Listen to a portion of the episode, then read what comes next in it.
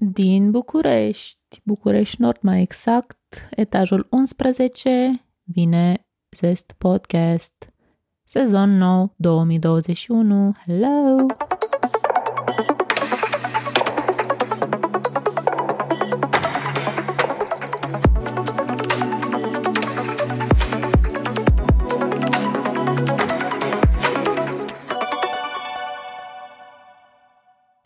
Bună, eu sunt Sabina și acesta este Zest. Mai exact, al treilea sezon din podcastul despre plăcerea și uimirea de a scrie. Ne-am propus să dăm scrisul jos de pe piedestal și să vorbim cu oameni cât mai diversi, care au ceva în comun. Nu s-ar putea opri din scris nici dacă ar vrea. Asta a fost așa o recapitulare.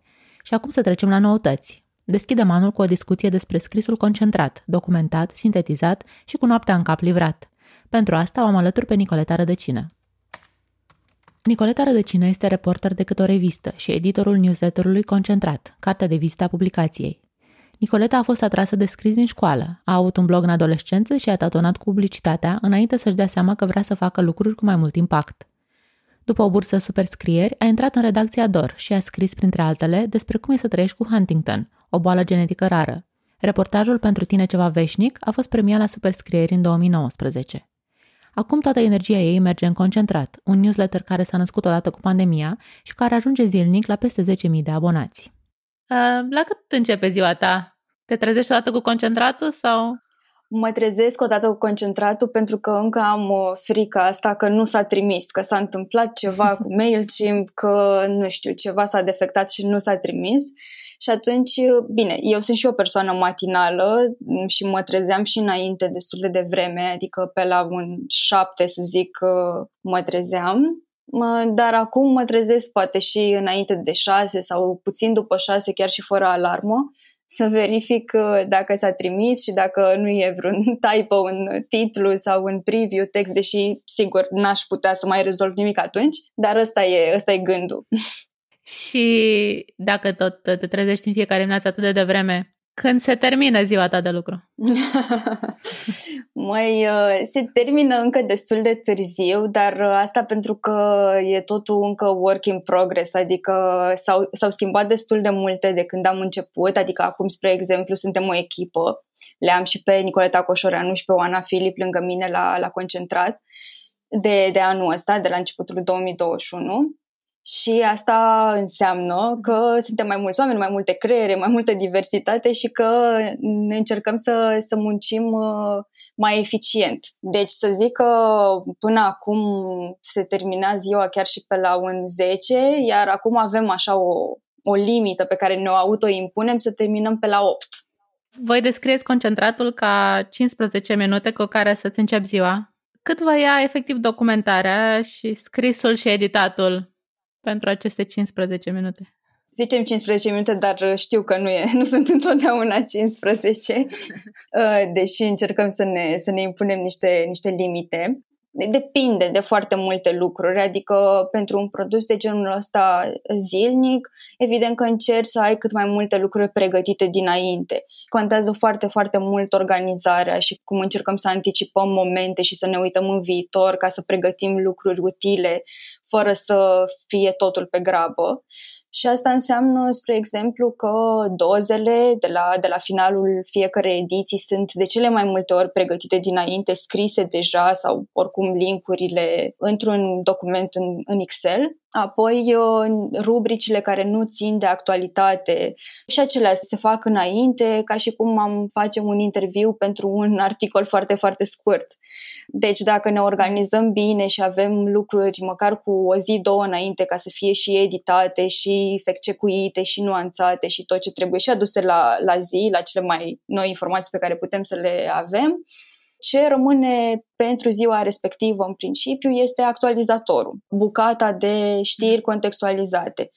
Actualizatorul ne ia chiar și patru ore pe zi în bucăți de timp, pentru că dăm o raită peste știri uh, de dimineață, noi avem o ședință de jumătate de oră în fiecare zi, în care discutăm cam ce am văzut, ce se întâmplă în lume, ce ar trebui, la ce ar trebui să fim atente, Uh, iar apoi scriem vreo două, trei ore cam așa, și pe la un 6 mai dăm o raită pe știri și, și pe la noi și prin afară, să vedem ce a mai apărut și să încercăm să fim cât mai up-to-date. Fiind un newsletter care ajunge la 6 dimineața, e foarte frustrant să iasă ceva important la 10 sau la 11 și tu să nu-l fi prins, cum a fost, uh, nu știu, mi-amintesc că explozia din Beirut, care, mă rog, a fost, uh, s-a întâmplat pe la 8 seara, dar, uh, spre exemplu, dacă n-aș fi pus chestia aia, mi-ar fi părut foarte, foarte rău să nu fi prins așa ceva la, la 6 dimineața.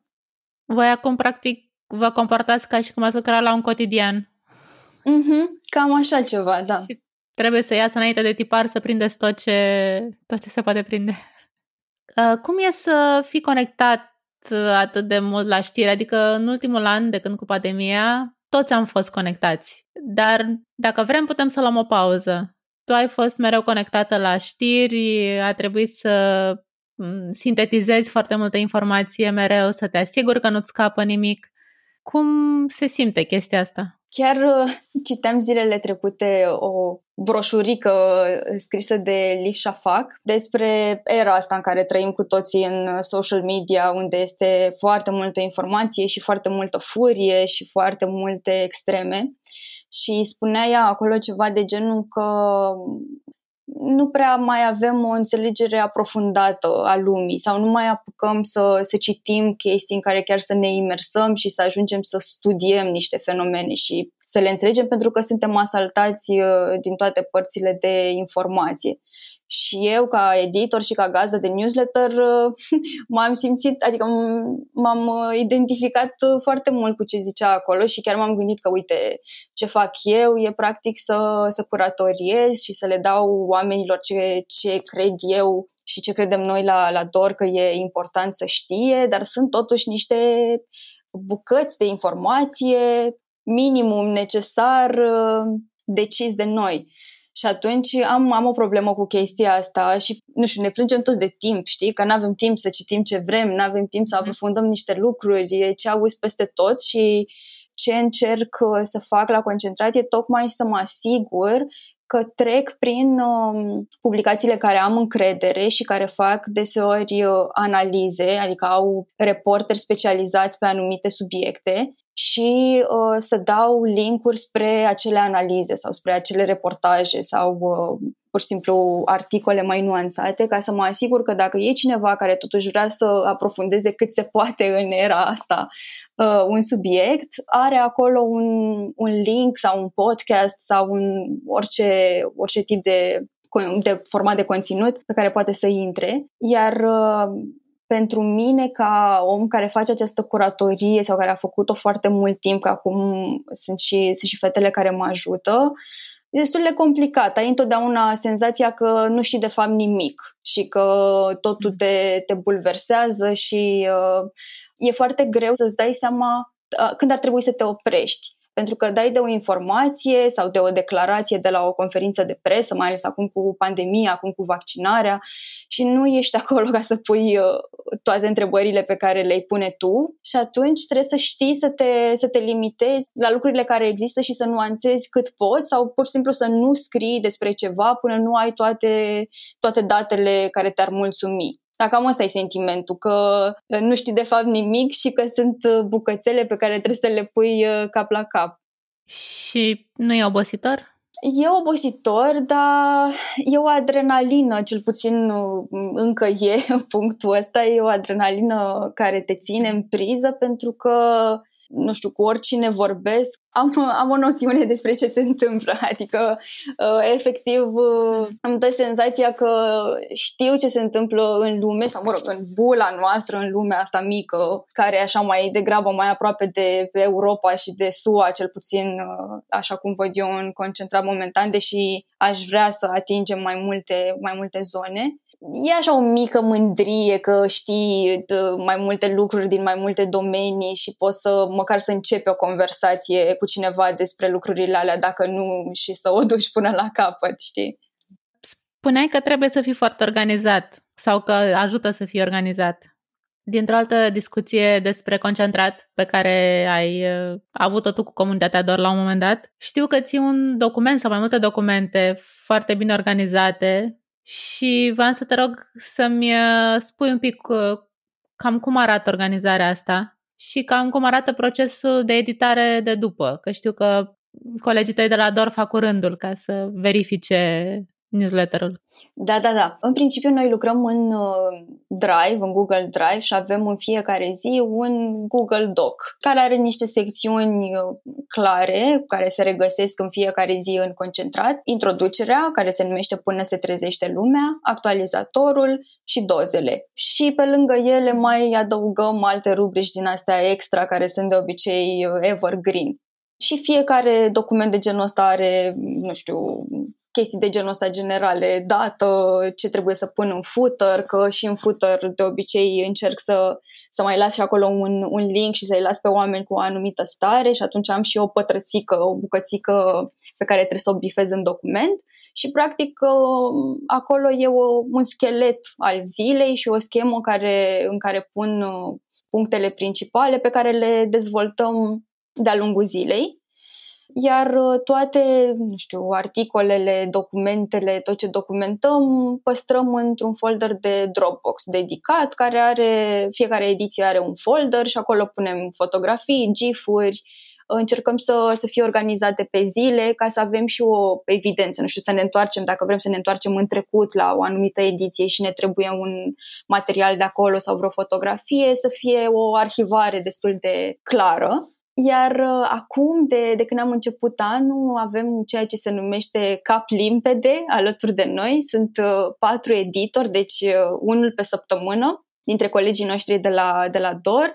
care stau cu noi o săptămână, participă la uh, întâlnirea asta de 30 de minute zilnică și ne ajută să nuanțăm mai mult, să punem mai multe întrebări, să ne dăm seama unde e nevoie de mai mult context, unde nu este nevoie de atât de mult, să ne zică, băi, mai scurt intro-ul sau uh, merită aici o altă reformulare, un pic mai directă. Deci, cumva, un, un editor, da, și un editor de de text, adică verifică și informația, mm-hmm. intră pe, intră pe linkuri să vadă dacă e corect, cum am spus, deși e responsabilitatea noastră să verificăm, așa un fel de al doilea ochi dar și la nivel de, de mix și de atmosferă și de diversitate, pentru că cu toții știm la DOR că concentrat este un produs care trebuie să-ți aducă foarte multă diversitate, informație, surpriză, să te energizeze și chiar și în momentele în care știrile zilei nu sunt cele mai fericite, să te lase cu un sentiment de bine, că, că e ok, că se găsesc niște, niște rezorturi în, în alte lucruri să, să vezi lumea cu ochi, uh, ochi mai buni. Și atunci omul acesta, capul limpede, e acolo să ne reamintească și lucrurile astea dacă suntem prea copleșite de actualitatea un pic mai sumbră. Cum ați ajuns la poziționarea asta? Că trebuie să fie ok, că trebuie să-ți dea feeling-ul ăsta? Cred că ne-am dat seama că ajută să... că în momentul în care ești încrâncenat pe ceva, uh, ești destul de blocat. Când ești încrâncenat pe ceva, ești doar furios și nu prea are ce să iasă de acolo. Nu prea se construiesc lucruri din furie sau foarte rar. Mai, și mai ales uh, având în vedere că Concentrat este un newsletter care se trimite la 6 dimineața.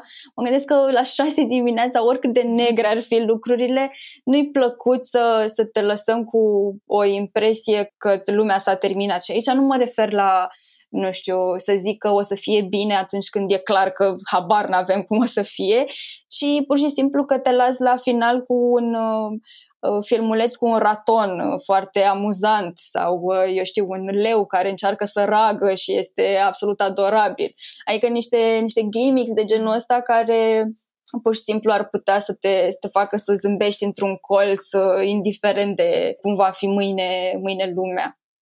Are sens dacă te trimiți un newsletter la 6 dimineața în fiecare zi, nu vrei să-i lași pe oameni triști chiar nu vrei să fii responsabil că au avut o zi proastă.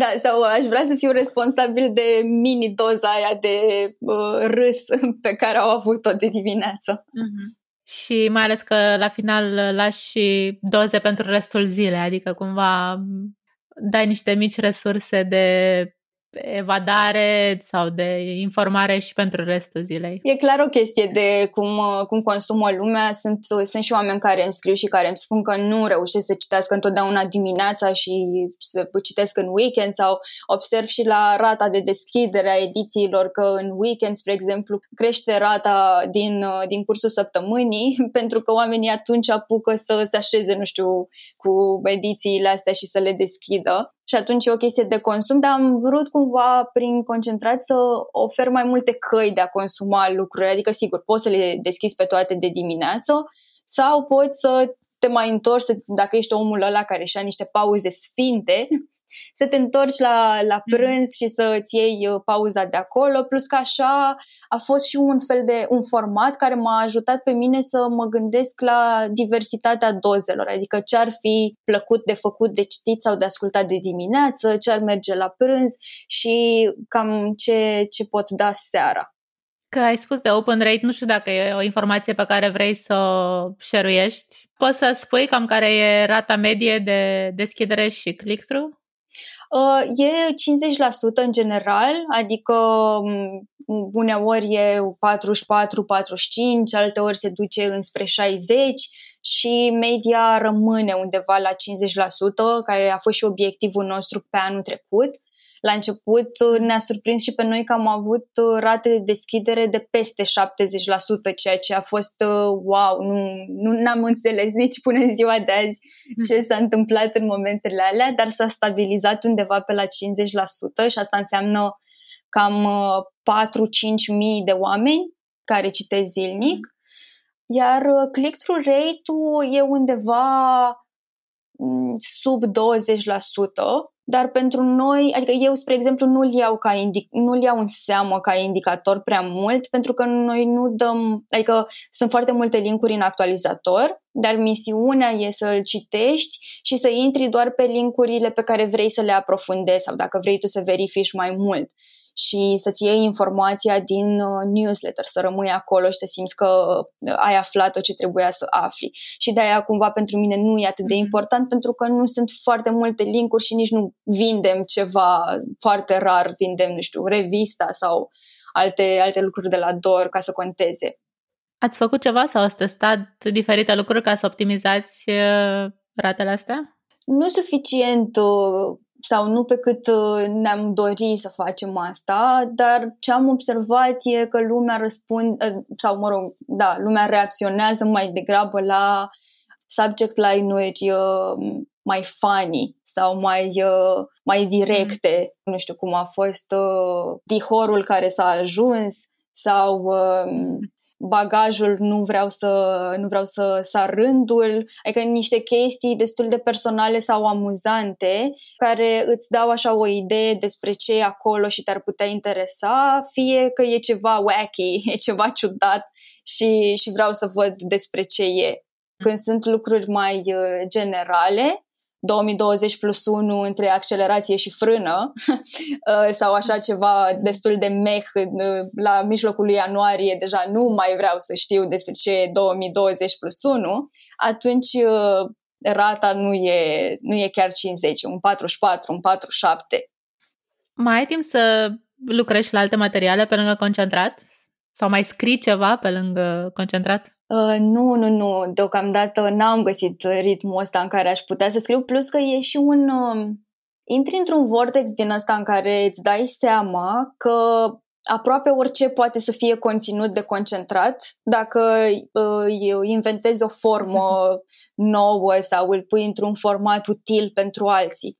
Și atunci chiar și când sunt uh, liberă și văd ceva sau citesc ceva sau mă, nu știu, pur și simplu mă plimb, observ lucruri și instant mintea mi se duce la concentrat și la cum aș putea să transform experiența aia sau lectura aia în ceva pentru concentrat pentru că e foarte ofertant și mi se pare că suntem acum într-un punct în care putem să creștem și mai mult și să experimentăm și mai mult și să întindem niște limite, să vedem până unde putem să mergem și să ieșim dintr-o zonă din asta de confort cu lecturile noastre, cu felul nostru de a gândi, cu lucrurile pe care le, le vedem cu toții sau le împărtășim în redacție, mă refer mai ales la chestiunea asta de consum. Cred că e foarte greu să mă desprind de, de zona asta și să mă gândesc la altceva. Încă nu simt că aș avea loc de, de, de lucruri în plus. Deși probabil că la un moment dat uh, o să mă întorc la, o să mă întorc la asta cel puțin part-time. Din discuțiile pe care le-am mai avut cu prietenii și din propriile mele obiceiuri de consum, am observat că lumea se abonează la newslettere, dar nu prea le citește după. De ce crezi tu că citești, cei care citesc concentrat, de ce îl citesc și, în general, ce înseamnă un newsletter de succes care e citit sau ce ar trebui să aibă? Și eu am foarte mult, sunt abonată la foarte, foarte multe newslettere. Acum, sigur, prin uh, descrierea de job uh, e nevoie să mă uit la, la ce fac alții și să, să mă inspir și să învăț de la, de la cum fac alții care au mai multă experiență dar uh, empatizez foarte tare cu, nu știu, cu neplăcerea asta de a le vedea în, în mail și de a nu le deschide.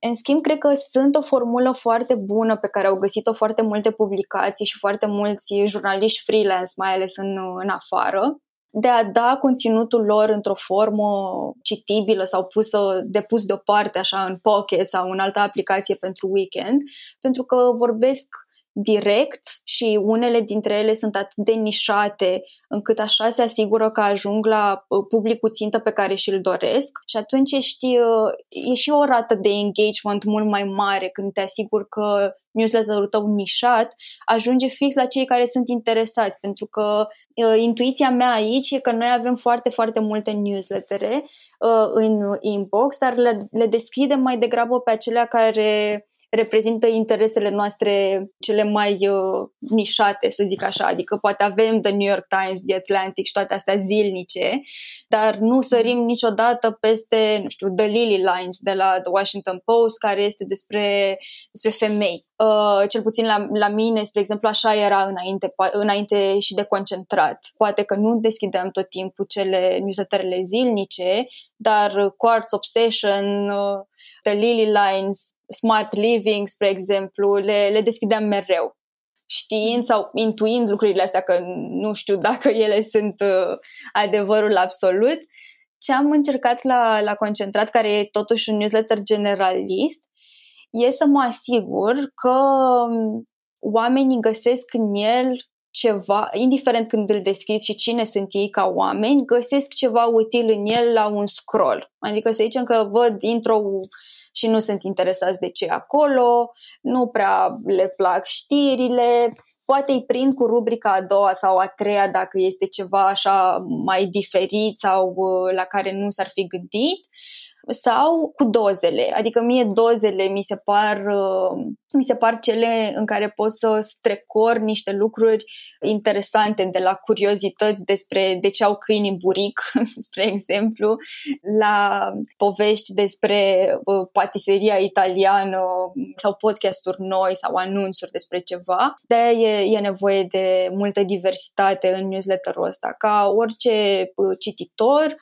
să știe că poate și dacă nu au acele 15-20 de minute să citească pe tot, să dea click și să intre și să, și să fie convinși că o să găsească acel mic lucru care îi bucură sau care îi surprinde în fiecare ediție. Asta îmi propun, nu știu cât îmi iese. Cred că un newsletter de succes este ăla care știe foarte bine ce își dorește să facă, ce își propune, pentru cine Uh, o, care are o claritate foarte mare în, în misiune. Pentru că odată ce știi ce vrei să faci și ce vrei să obții de la, de la public și de la conținutul pe care îl dai, o să poți să experimentezi mult mai mult și cu forma și cu conținutul pentru că ai cutia deja uh, stabilită în care te învârți și atunci cred că creativitatea poate să fie mult mai mare dacă ți-ai impus tu niște granițe care țin mai degrabă de uh, forme sau ce nu facem, știi? Dar cum ai ajuns să scrii? Pentru că am văzut că înainte lucra și în, ca copywriter, content marketer, parcă. Deci e clar că asta a fost de la început uh, aplecarea ta spre scris, spre conținut? Cum, care e background-ul care te-a adus aici? Eu am început să scriu așa, uh, mă rog, mi-am început un blog în 2007, când aveam 13 ani. Era în perioada aia o mare chestie, blogosfera. Toată lumea avea bloguri, mm-hmm. se făceau tot felul de competiții, oamenii comentau la, la bloguri, uh, aveai blog roll, oamenii pe care îi urmăreai. Mi-am că era o perioadă destul de, nu știu cum, era un hype așa și scriam acolo, dar na, la 13 ani scriam ce mi se întâmpla mie, scriam ce credeam eu despre lucruri, aveam niște opinii destul de tranșante ca orice copil de 13, de 13 ani. Uh, și la început cred că în principiu pentru că am fost uh, copilul ăla mai degrabă interesat de științe umaniste, de literatură, de română, adică citeam, scriam, eram bună la română și cred că a fost și un uh, rezort pentru mine uh, după ce părinții mei au plecat în Italia, când eu aveam tot uh, la 13 ani, au plecat la muncă în Italia și am rămas cu bunicii și cred că a fost și așa un uh, soi de a înțelege ce simt și prin ce trec, chiar dacă eu zic asta cu mintea de acum, că atunci cu siguranță nu ăsta era scopul acelui blog. Da, da, da. Uh, și, de, și am tot scris uh, de atunci pentru mine, iar uh, eu am făcut facultatea de filozofie deci și acolo scriam, chiar dacă scriam eseuri na, mai academice la seminarii și la cursuri. Iar după ce am terminat uh, facultatea, m-am, m-am dus în publicitate, am fost mai întâi content marketer și apoi copywriter, uh, în principiu pentru că era un hype. În, uh, deci era 2016 și în bula mea de prieteni era un hype cu publicitatea sau cel puțin trăiam eu în acel hype, toată lumea era ori strateg, ori account manager și eu, având acest background cu scrisul sau oricum plăcându-mi foarte mult să scriu, niciodată n-am considerat uh, scrisul, sau cred că până, până am ajuns să scriu, să fac jurnalism, n-am considerat niciodată scrisul o muncă. Uh, am stat vreo doi ani, cred, în zona asta de publicitate, până mi-am dat seama că nu e, nu e pentru mine, pentru că comercialul ăla mă lăsa foarte... Îmi, îmi lăsa impresia că nu fac nimic și uh, că nu are un impact ceea ce fac și că, nu știu, că trebuie să fie mai mult out there, cumva. Și atunci am aplicat uh, în perioada aia la, o, la bursele superscrieri, total random, uh, la modul că m-am, m-am uitat acolo că tema era violența în cuplurile de adolescenți. Eu aveam atunci 23 de ani, mi se părea mie că nu sunt atât de departe de adolescenți și de dilemele lor și că aș putea să mă apropii de, de ei. Și m-am, m-am înscris împreună cu Uh, Ruxandra Burcescu, care scria și ea pentru site-ul Republica, la care mai scriam și eu din când în când pe vremea aia. Uh, m-am înscris cu intenția de a vedea dacă mi-ar plăcea să documentez ceva. Pentru că eu până în punctul ăla nu luasem niciodată niciun interviu nimănui, nu scrisesem despre alții la, la modul ăsta, așa, jurnalism. și mi-am zis că ok, nu e un job, e pur și simplu o bursă, e un proiect, mai am pe cineva lângă mine, o să avem un mentor, am avut un mentor pe Mona Dârțu și așa o să-mi dau seama fără să fac o boacănă și fără să fie sfârșitul lumii. Și asta, asta am făcut, am luat bursa.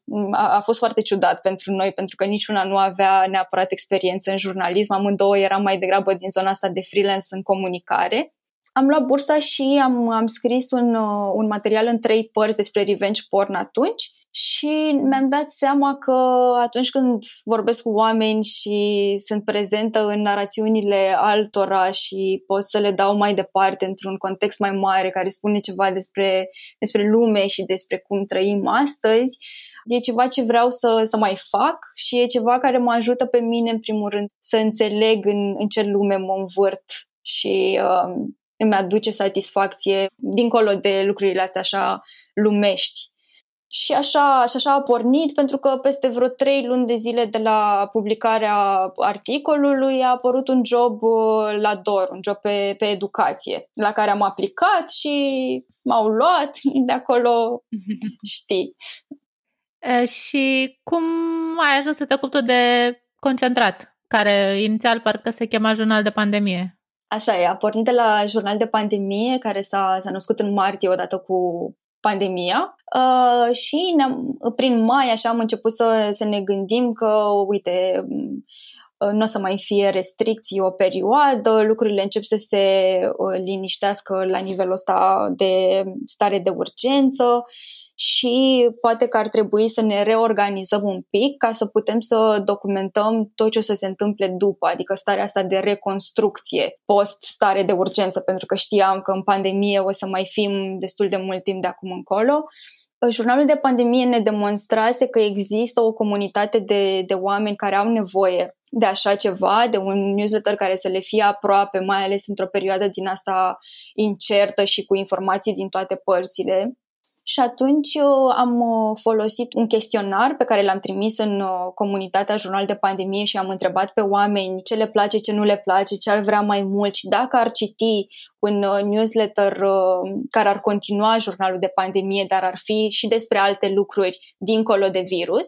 Și mai, mai mult de 90% au zis că da. Și atunci am zis, ok, asta trebuie să facem, trebuie să continuăm. Și în perioada aia noi ne-am și reorganizat un pic ca echipă, în sensul că ne-am dat seama că trebuie să ne stabilim niște domenii de interes mai clare, adică să fie niște reporteri care acoperă zona de muncă și antreprenoriat, niște reporteri care acoperă mai cu intenție zona de echitate socială, zona de identitate și reziliență, mediu a apărut ca, ca bit care e și concentrat sub forma rubricii Climatul de joi și pe lângă toate aceste bituri și domenii era și acest newsletter la care noi atunci ne gândeam ca la cartea de vizită a DOR, pentru, mai ales pentru oamenii care nu știu ce e DOR și care au nevoie de o abordare a DOR despre, despre actualitate și despre ce se întâmplă. Și, evident, aveam nevoie de un om care să se ocupe de, de chestia asta, să fie un job full-time. Iar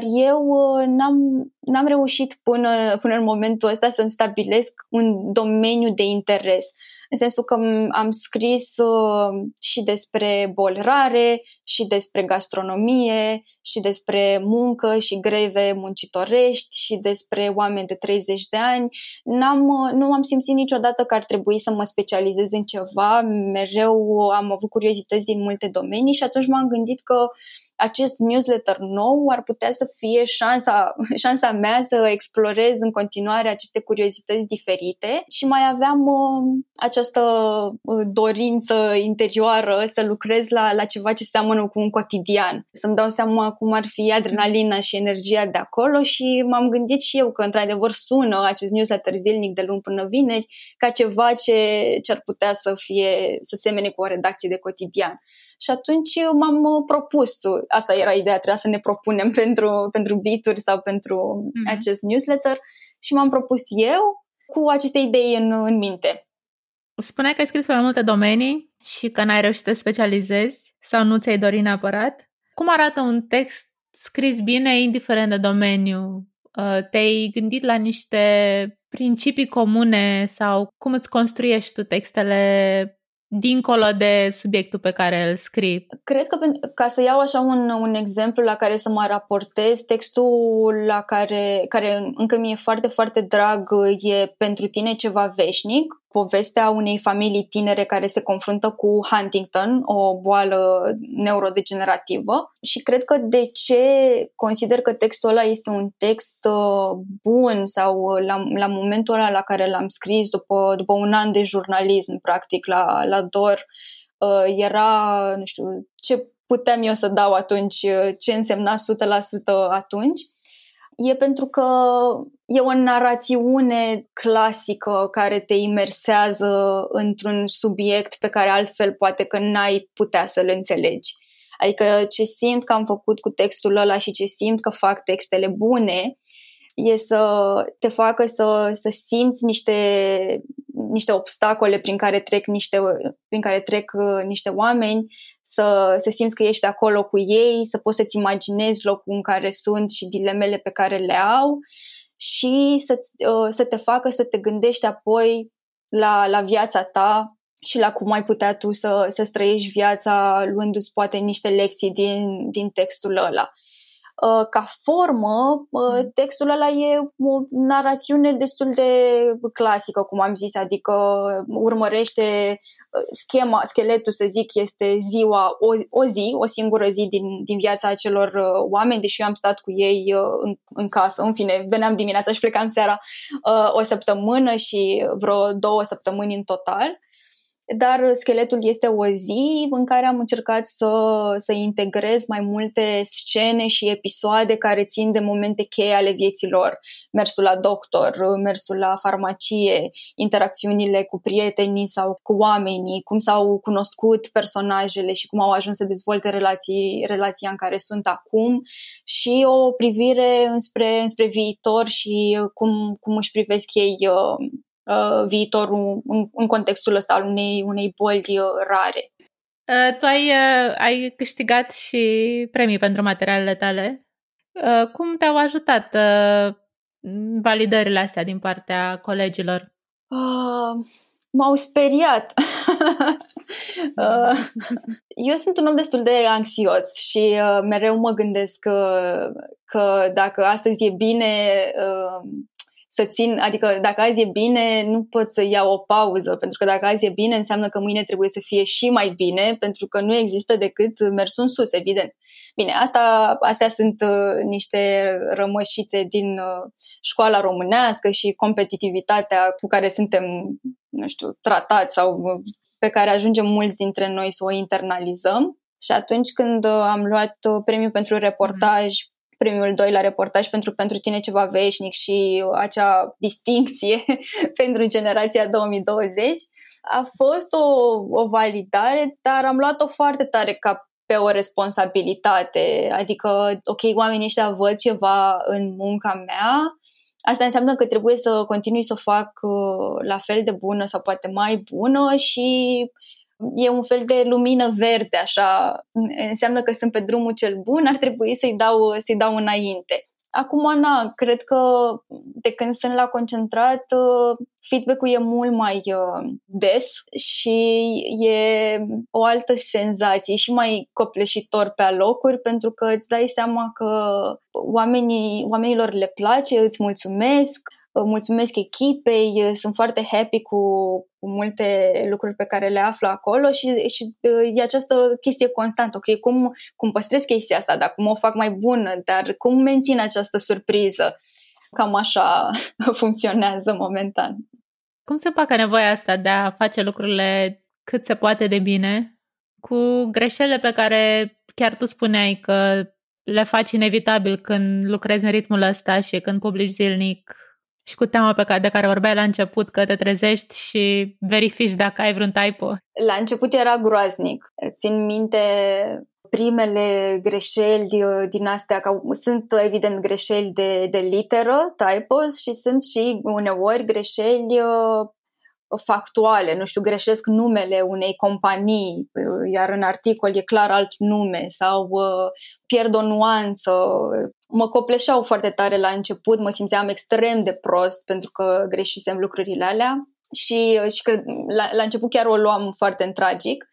Însă ce m-a ajutat e că toți oamenii care mi-au atras atenția, și aici mă refer la cititorii concentrat, care mi-au atras atenția că am greșit uh, un cuvânt sau că am zis Marea Britanie când trebuia să zic Anglia sau uh, lucruri de genul ăsta, au făcut-o cu foarte mare, uh, nu știu cum să zic, uh, au fost foarte drăguți mereu când mi-au scris lucrurile astea. Mm-hmm. Mi le-au semnalat ca și cum, băi, eu citesc concentrat, îmi place foarte tare, simt că voi sunteți foarte deschiși cu noi și atunci simt că e și datoria mea să vă zic că am văzut chestia asta pentru că sunt sigură că ați remedia-o și că nu ați făcut-o cu intenție, ceva de genul ăsta, știi? Adică dintr-o intenție de a ne ajuta să fim mai buni, oamenii vin și semnalează lucruri de genul ăsta. Și uneori ies niște chestii atât de mișto, în sensul că sunt oameni care vin din anumite domenii, specializați în ceva și ne atrag atenția tocmai pentru că ei sunt în domeniul respectiv și știu mai bine și poate că ajung sau vor ajunge să fie surse pentru noi dintr-o asemenea semnalare de greșeală. Cum, nu știu, s-a întâmplat acum să mm-hmm. dau de o cititoare care și-a dat uh, doctoratul în meme-uri sau, nu știu, cineva care ne-a zis, băi, uh, ceva despre robor și am dat seama, ah, ok, uite, e o persoană pe care putem să o contactăm atunci când avem niște dileme despre credite pentru că lucrează uh, în, în bancă. Și sunt mult mai confortabil acum cu uh, greșelile de literă, cu typos, adică m-am împăcat cu ideea și, sincer, încerc să-mi, să-mi repet constant că o greșeală, odată făcută, uh, nu mai uiți. Adică cel puțin mie așa mi se întâmplă, odată ce am greșit uh, niște chestii, mi le amintesc și nu le mai fac. Fac alte greșeli, dar nu le mai fac pe aceleași.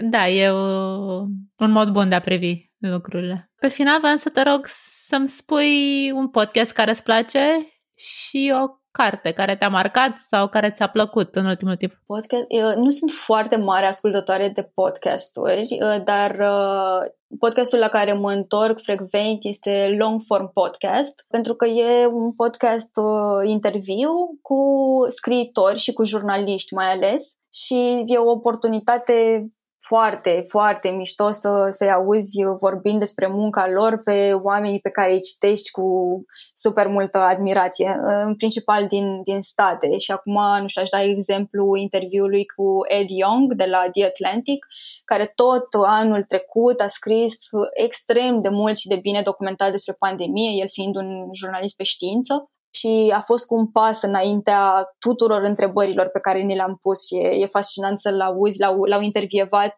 undeva în primăvară, când începuse nebunia și l-au mai intervievat odată la, la sfârșitul anului, în decembrie.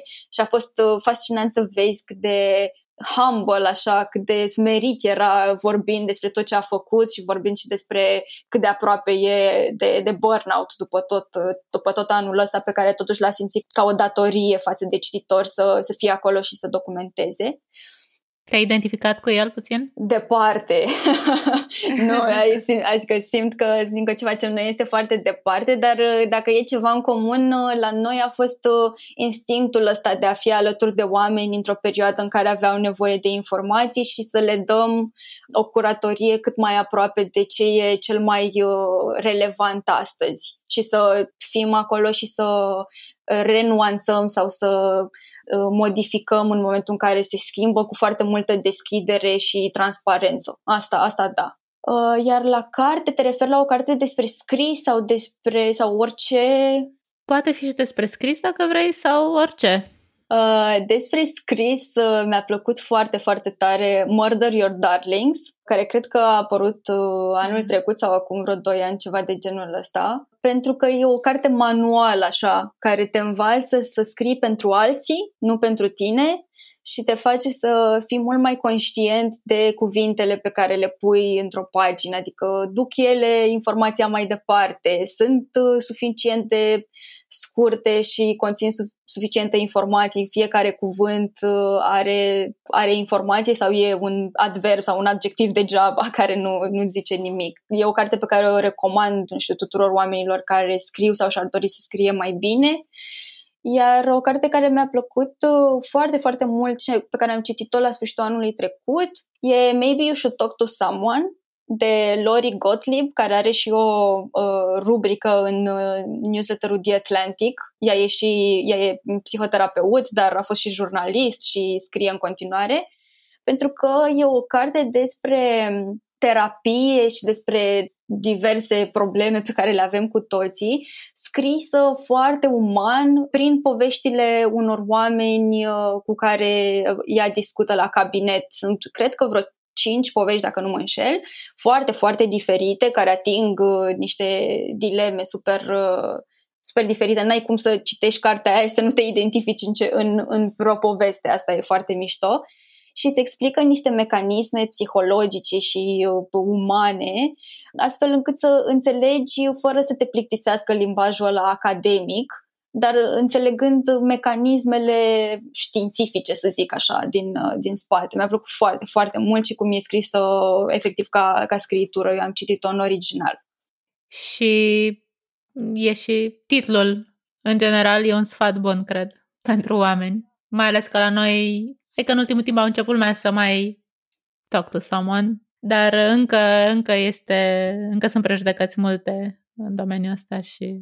Păi, mulțumesc mult pentru recomandări. Și mulțumesc pentru discuție. Mulțumesc tare mult, mi-a, mi-a plăcut și e o oportunitate să, să înțeleg și eu mai multe despre munca asta și despre cum o văd vorbind cu oameni, chiar dacă uneori poate să vă pară că, vorbesc, că gândesc cu voce tare, sper să fie util pentru cei care o să ne asculte, dar pentru mine sigur, sigur a fost.